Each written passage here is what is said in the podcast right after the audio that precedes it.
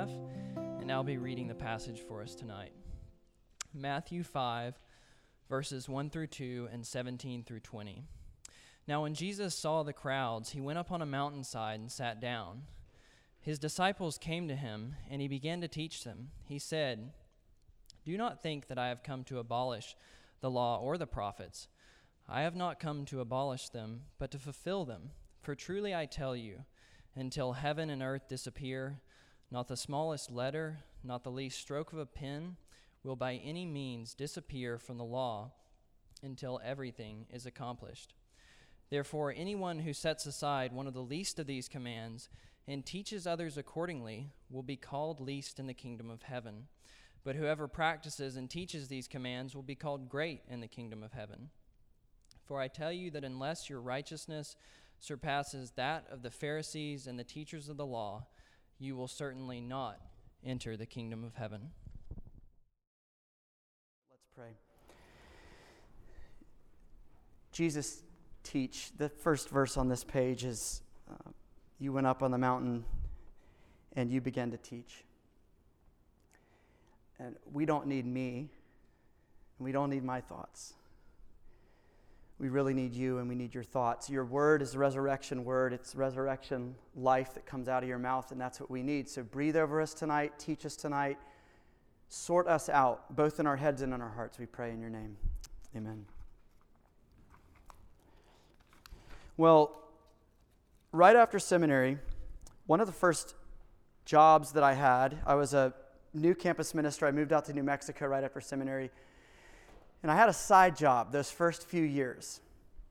And my side job was I was a T A. I was grade. I was a paper grader for my seminary's counseling department. So all of their counseling classes, people from all over the world would take these classes, and every couple of weeks, I would just get inundated with all of their assignments, and these would be like ten-page single-space papers.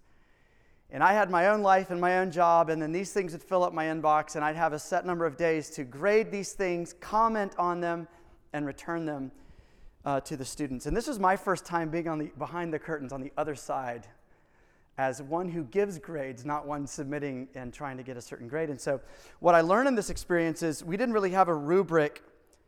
And so what I would have to do is kind of read through all the papers and then be like, well, this lady really got it. I mean, she referenced all the things. She got the material. She seemed like she knew what she was talking about.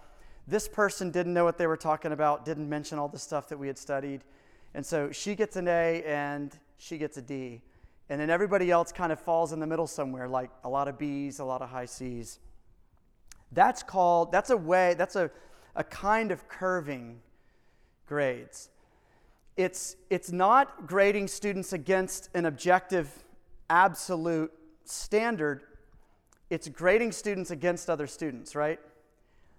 Now, I love a good curve as much as you do, because when I was in grad school here, uh, I, I hate math, and I don't do well with math. I, I was in a public finance class, and the class average was like a forty-five, which made me happy because I had like a thirty-five.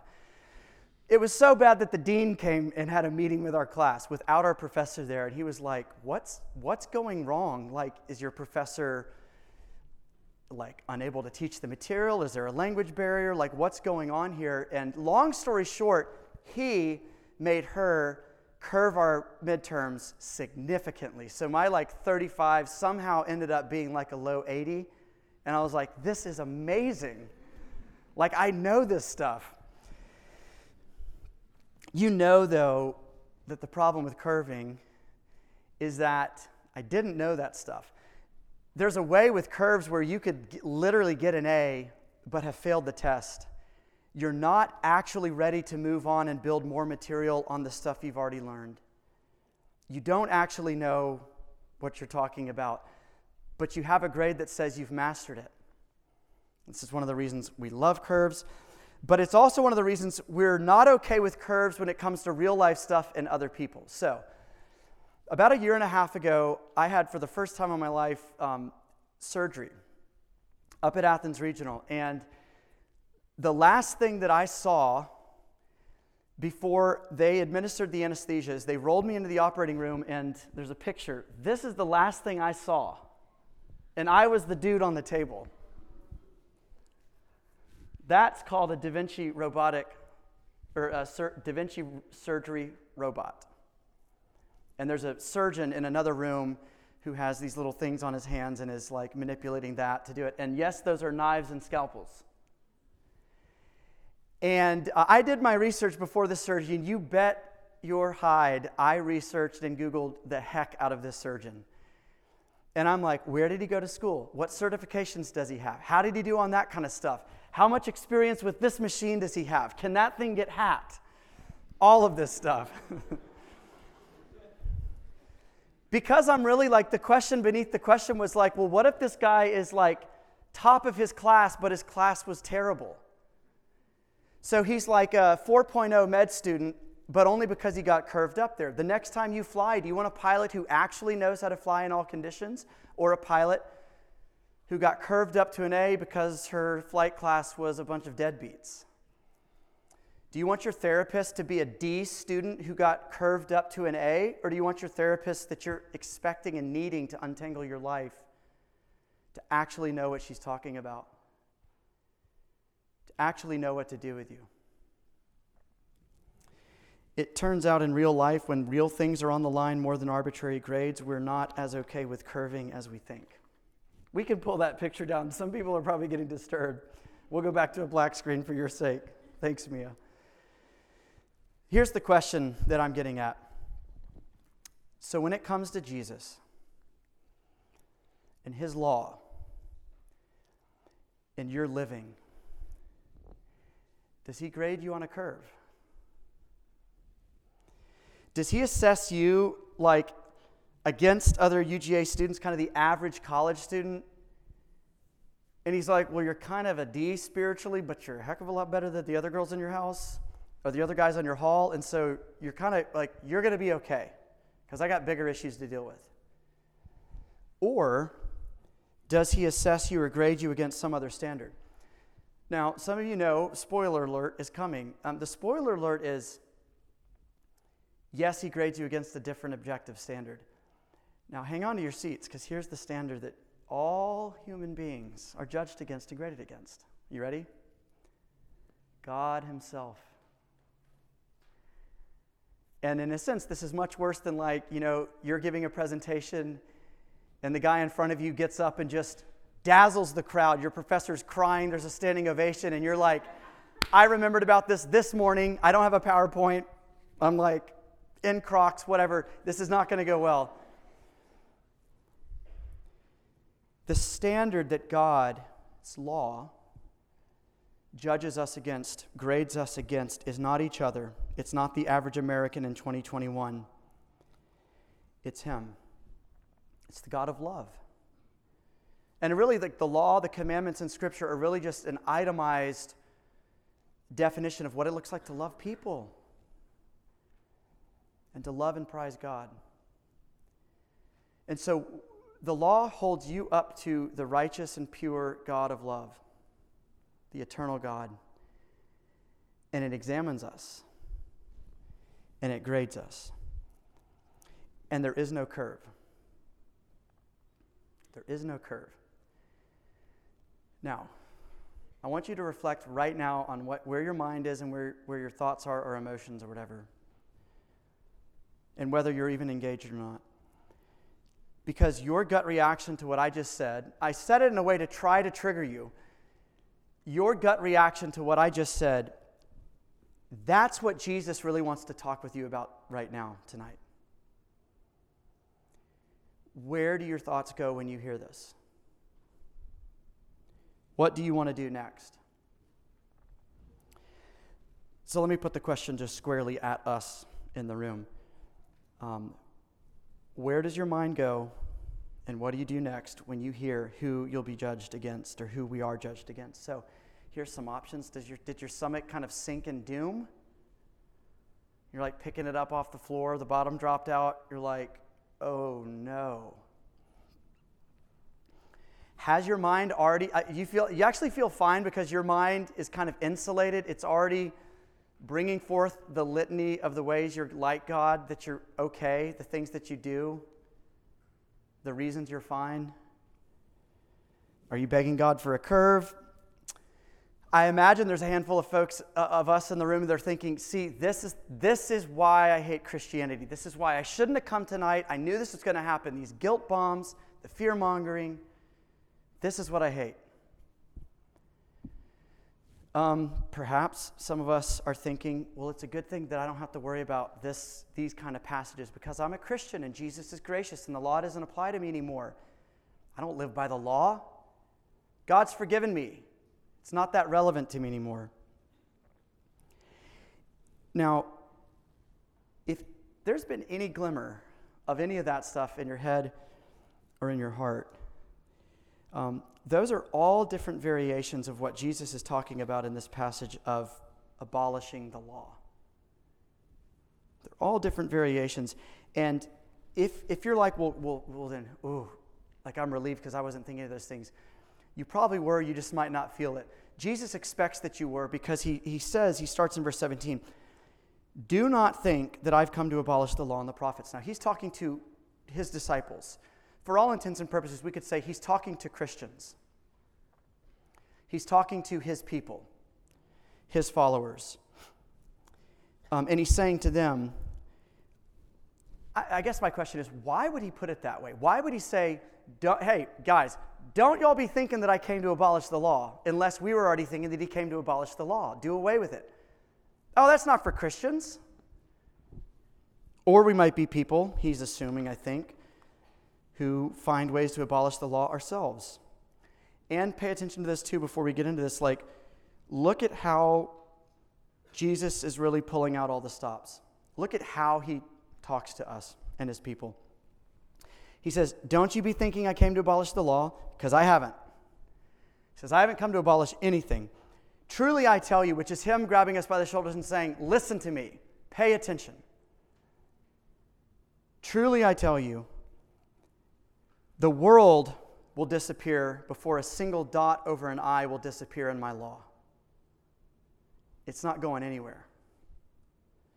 And then he warns us by saying, whoever relaxes or sets aside even the most insignificant of these commands and laws will be called least in my kingdom. And then he says, unless your righteousness, and he's talking about real righteousness, it surpasses that of the clergy, of the, of the Pharisees and the scribes, you will not enter the kingdom of heaven.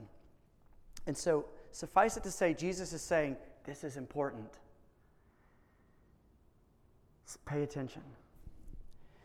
Now, if we're going to pay attention, we need to kind of define what, is it, what, what, what does it mean that he's talking about abolishing the law? Well, abolishing the law is perhaps doing anything to shirk responsibility to love like, live like, or be like the God who made you.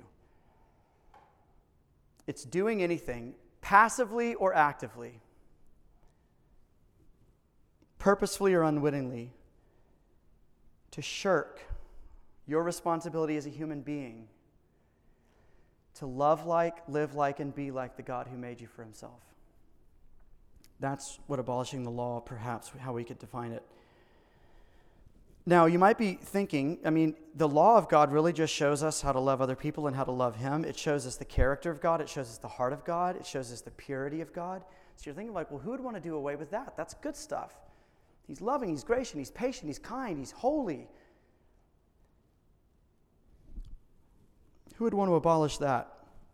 Well, we're opposed to God's law, and this is an uncomfortable conversation at some level, or at least intriguing to you, because the law exposes that we do not, in fact, look like, love like, or live like the God who made us for himself, right? I'll show you an example in just a minute, but at, at a minimum, it, it shows us, it exposes that we do not, in fact, love like or live like him.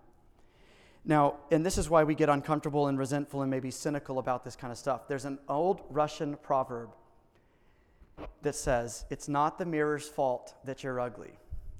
Doesn't that sound like a Russian proverb? You're like, man, that's dour, like a slap across the face. Well, it is.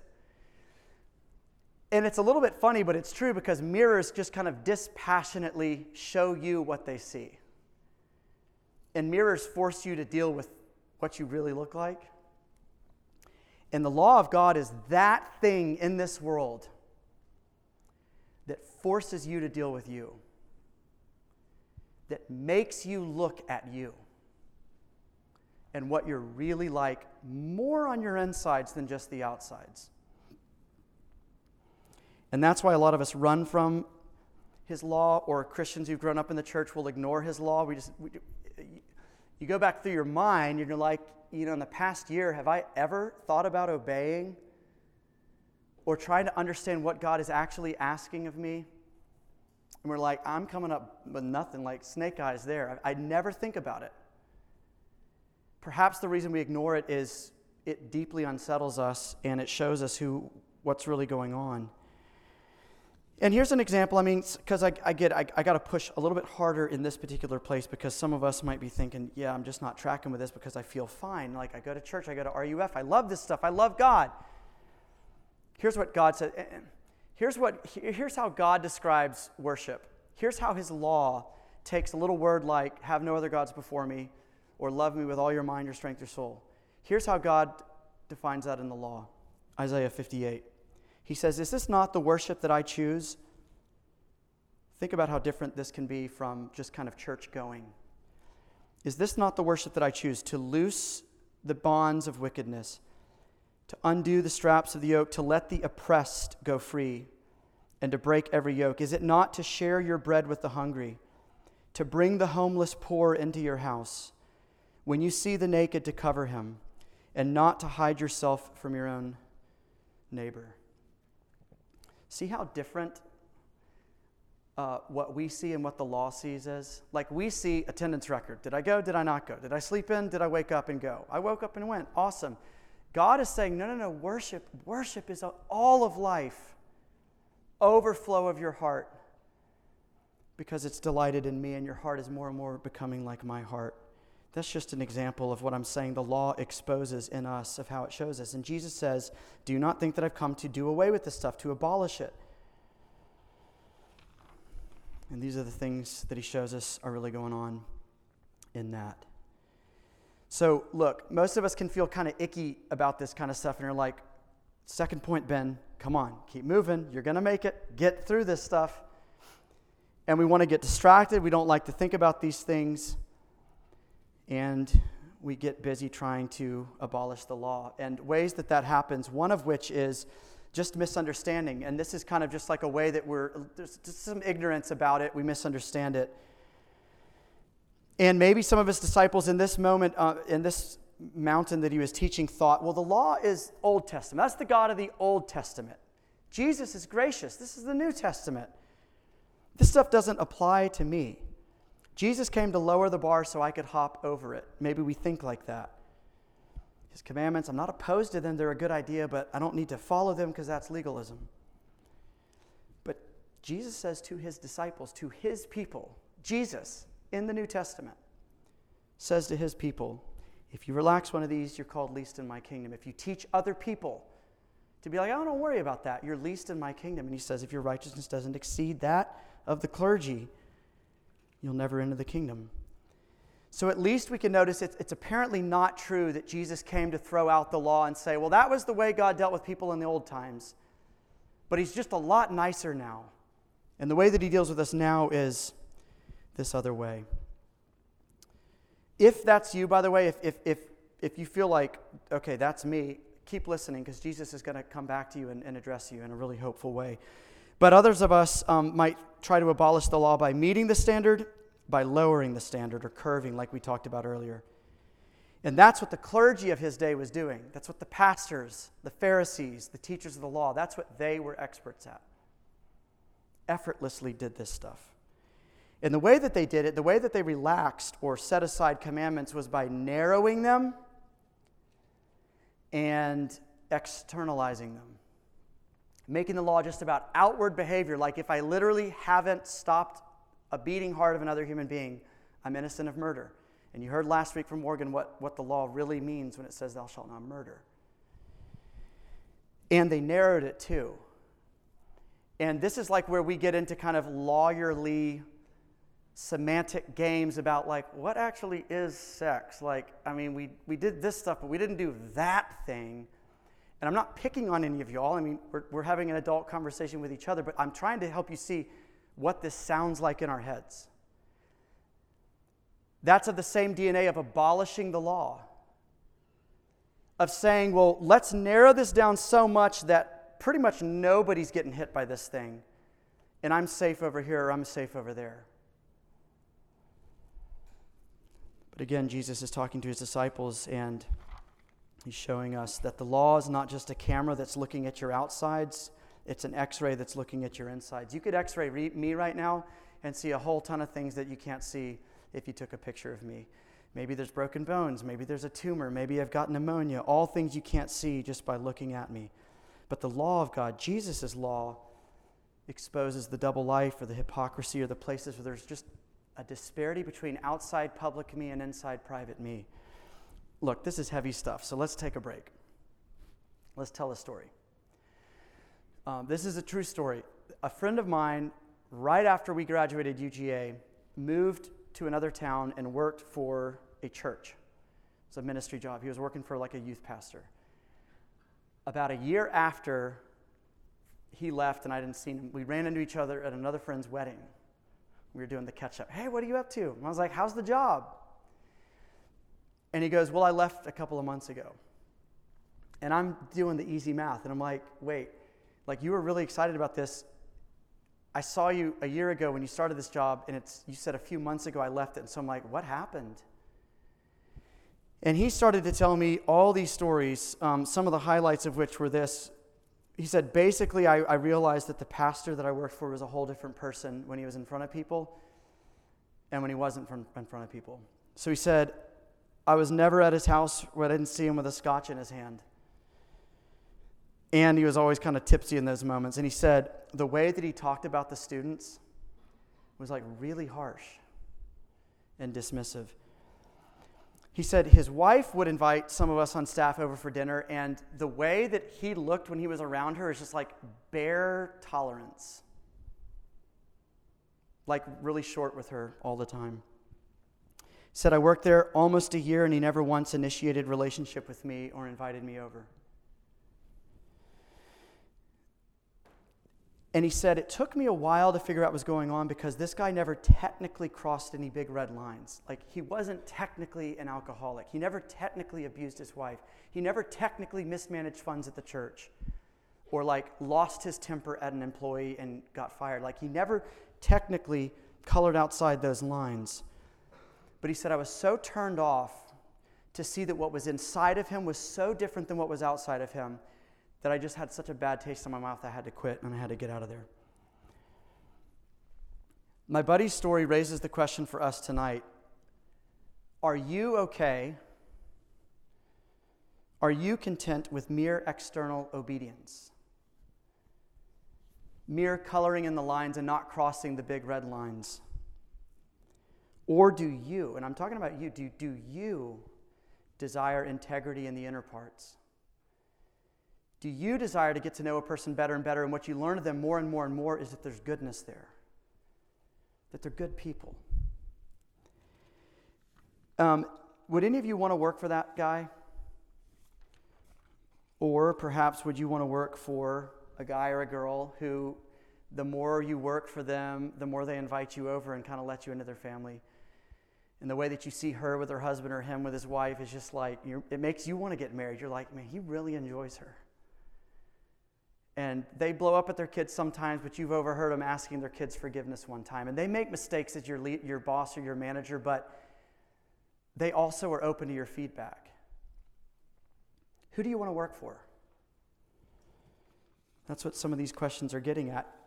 You, like the God who made you like him, desires integrity and righteousness in the inner parts, right? I know who you want to work for. I know what kind of person you want to be, what kind of boss you want to be.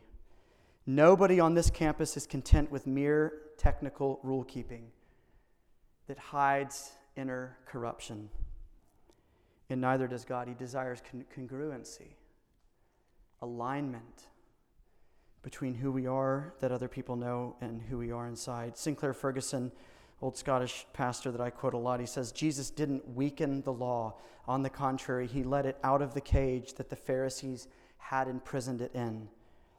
And he allowed it to pounce on our secret thoughts and our motives, to tear to pieces our bland assumption that we are able to keep his law in our own strength. I've spent twenty-five minutes pushing at this one little point because we have mustered great defenses against the very thing we're talking about. Jesus is extra hard and a little bit sharp-edged here to get past all the insulation, all the defenses, so that we would listen to how he fulfills the law. His sentence isn't just, gosh, this would be terrible if he just said, I have not come to abolish the law. And you're like, okay, like what do I do with that? Oh, thank God he doesn't stop there. He says, I've come to fulfill the law and I've come to accomplish the law. And he said, none of the law will pass away until I have come to accomplish every little dot and every little line of it. And this is where the good news become comes in to invade all the bad news and the hard news and the sobering news of what we've talked about. But what does it mean? What does Jesus mean when he says he's come to fulfill the law? We know he's not abolishing it. We know you should not try to abolish it. We know you don't want to live in a world where God says to lawbreakers and people who've broken the law against you, people who victimized you, people who've abused you, oh, don't worry about it. You'll, we'll let you slide in because I'm nice. You don't want to live in that world. But what does it mean that Jesus has come to fulfill that very law, his very law that he will not abolish, but fulfill it? It means this. We'll, we'll do a little theology and I'll tell you some stories. It means that he fulfills the law in his thirty-three years of living in your shoes except for righteously. Of going through every human experience that you have encountered up to this point in your life and the next thirteen years and beyond, right? It's not like, you know, you haven't experienced most things by that age. It means that Jesus has lived through every experience you have, except he lived, lived through it well. He lived through it with faith. He lived through it righteously, on the outside and in the inside. It means that there was integrity. The more people got to know him, the more they were persuaded, this guy's legit. This guy's unbelievable.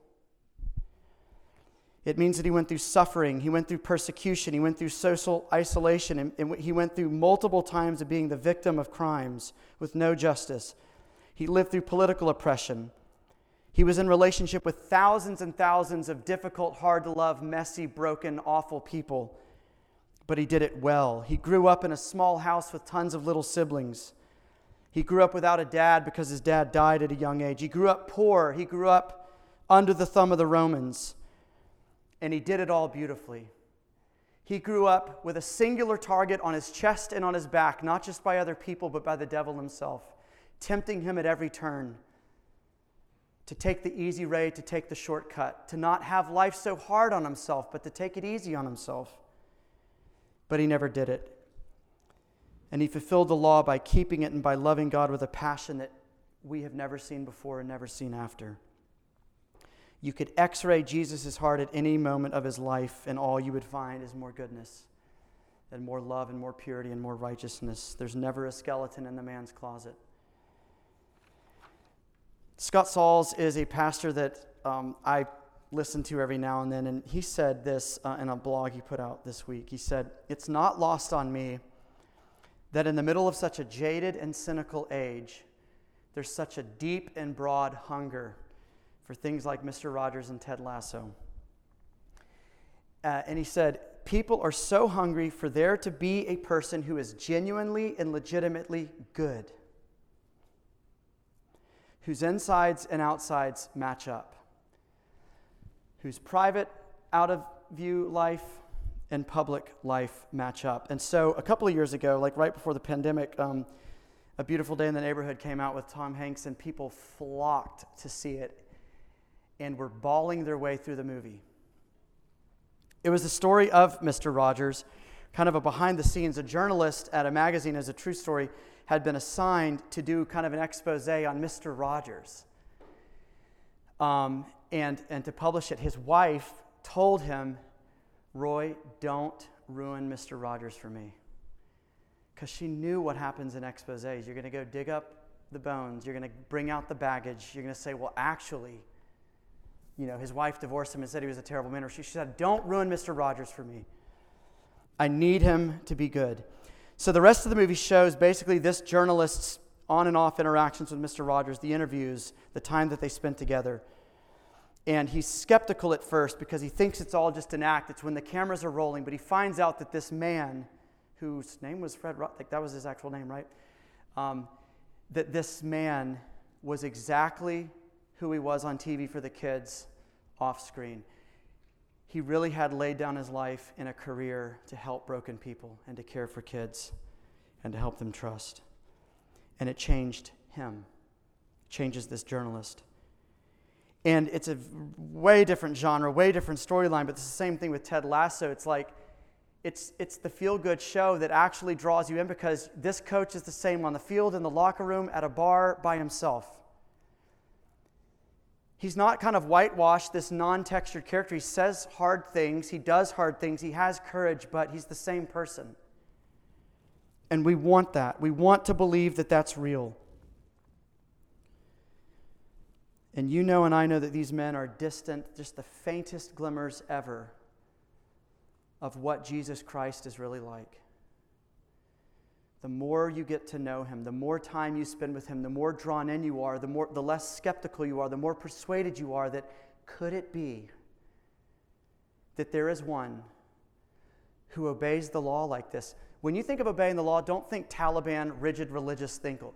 Think Ted Lasso, think Mister Rogers, life-giving presence. Everybody wants to be around him because the law is love. Jesus fulfilled the law through his life, and he fulfilled the law through his death. We're almost done. What I want you to, I want to ask for your attention for just a few more minutes because this is where it gets very relevant to you. Jesus doesn't just fulfill the law through the life that he lived and offers to share with you, offers to share the grade with you, offers to share the consequences and the results with you. But he also says he fulfills the law and accomplishes the law through his death on the cross. It is on the cross as he bears the just penalty that the law demanded of lawbreakers that he also fulfills the law for people like us. Scripture says, cursed, in the sense of cursed by God, is every man who's hanged on a tree. Crucifixion was a very particular kind of death that signaled and symbolized to the world, this person is damned by God, forsaken and abandoned and alienated and out of luck. And he, the innocent law keeper, the one who's fulfilled the law and accomplished the law, is bearing the curse and the penalty of the law. Now, this is where some modern people might say, but why does it have to be this way? Why can't God just say, don't worry about it? I'm announcing clemency for everybody. Why does he have to put Jesus through all this stuff? Why all this blood? Why all the suffering? Jesus had to die on the cross for the sins of people like us because God is just. And God is the justifier of the unjust. God must lawfully make innocent the unlawful. It's got to be done in a legal, lawful, just way. Here's why not. Have you ever been snuck into a show or a concert? Or a party, or like, I don't know, hopefully someone didn't sneak you into like a classified area or something, but have you ever been somewhere you know you shouldn't have been, and it's because somebody snuck you in, like the fake I D? I know you can't enjoy yourself in that environment because what are you worried about? Somebody's gonna notice I don't belong. They're gonna say, hey, let me see your I D. That's a fake, get out of here, or I'm calling the police. Somebody says, let me see your credential. Are you supposed to be here? And you can't even enjoy it because you're worried you're going to get found out. You don't want to live in a world where you think God just says, hey guys, don't worry about it. Let's just all be nice and love each other now. Again, do you want God to say that about your abuser? The one who victimized or molested you when you were a little kid? Don't worry about it. Just forget about it. We're going to move on. No, you don't want to live in that world. God is just and the justifier of the unjust. Somebody has to pay. Jesus dying on the cross is God saying to each of us, Your sins do matter. I can't overlook it. I can't move on. You can't move on. We must deal with this. You must give an account. This will not slide by. This will not slip through the cracks. This is not okay. You have done great damage. Justice must be rendered. Jesus dying on the cross for sins that were not his but were yours is God looking into the eye of every little thing, dead in the eye, and condemning it and sentencing it and punishing it. What's, what's the difference? You no longer... If you're in Jesus and you've looked to him for refuge and you said, I can't fulfill the law, you've got to fulfill it for me. I have no hope. I know what the law demands. It's not just don't go out and kill somebody. It's, it's my thoughts. It's my desires. It's my avoiding that girl I don't want to talk to. And you say, Jesus, you have to do it. He does it in such a just and legal and good and safe way that you get to enjoy yourself and the world to come. You get to enjoy yourself now because it's like God's not looking for me anymore. It's like the bouncer's not after me to say, hey, wait a second, you don't really belong. You just snuck by. And you're always wondering left, does God really care? Is it going to matter again? It's so much more secure than if Jesus sneaks you into the kingdom by saying, hey, don't worry about it. Let's forget about that past. Jesus worries about your past. And he paid for it. And you are absolutely innocent, absolutely forgiven. You have absolutely fulfilled the law of God in the eyes of God and are absolutely free now to in the next several weeks as we look at what it looks like to follow this law that you've been freed from and now free to follow without a gun aimed at your head. Friends, if you know Jesus, run to him all the faster because of how he's fulfilled the law for you and listen to him. If you don't know Jesus, what are you doing trying to fulfill this on your own? Do you not see what's required of you? And do you not see that God stepped up to do what was required of you and to share the results with you? Come to him by faith even tonight and look to him. Let's pray. Jesus, we pray that you would move by your Spirit and draw us to yourself. You do not grade on a curve, and we're thankful for that. You demand righteousness, and that's exactly what you give away freely. Earned not by effort and not by merit, but given freely by grace and received through faith. We pray this in your name. Amen.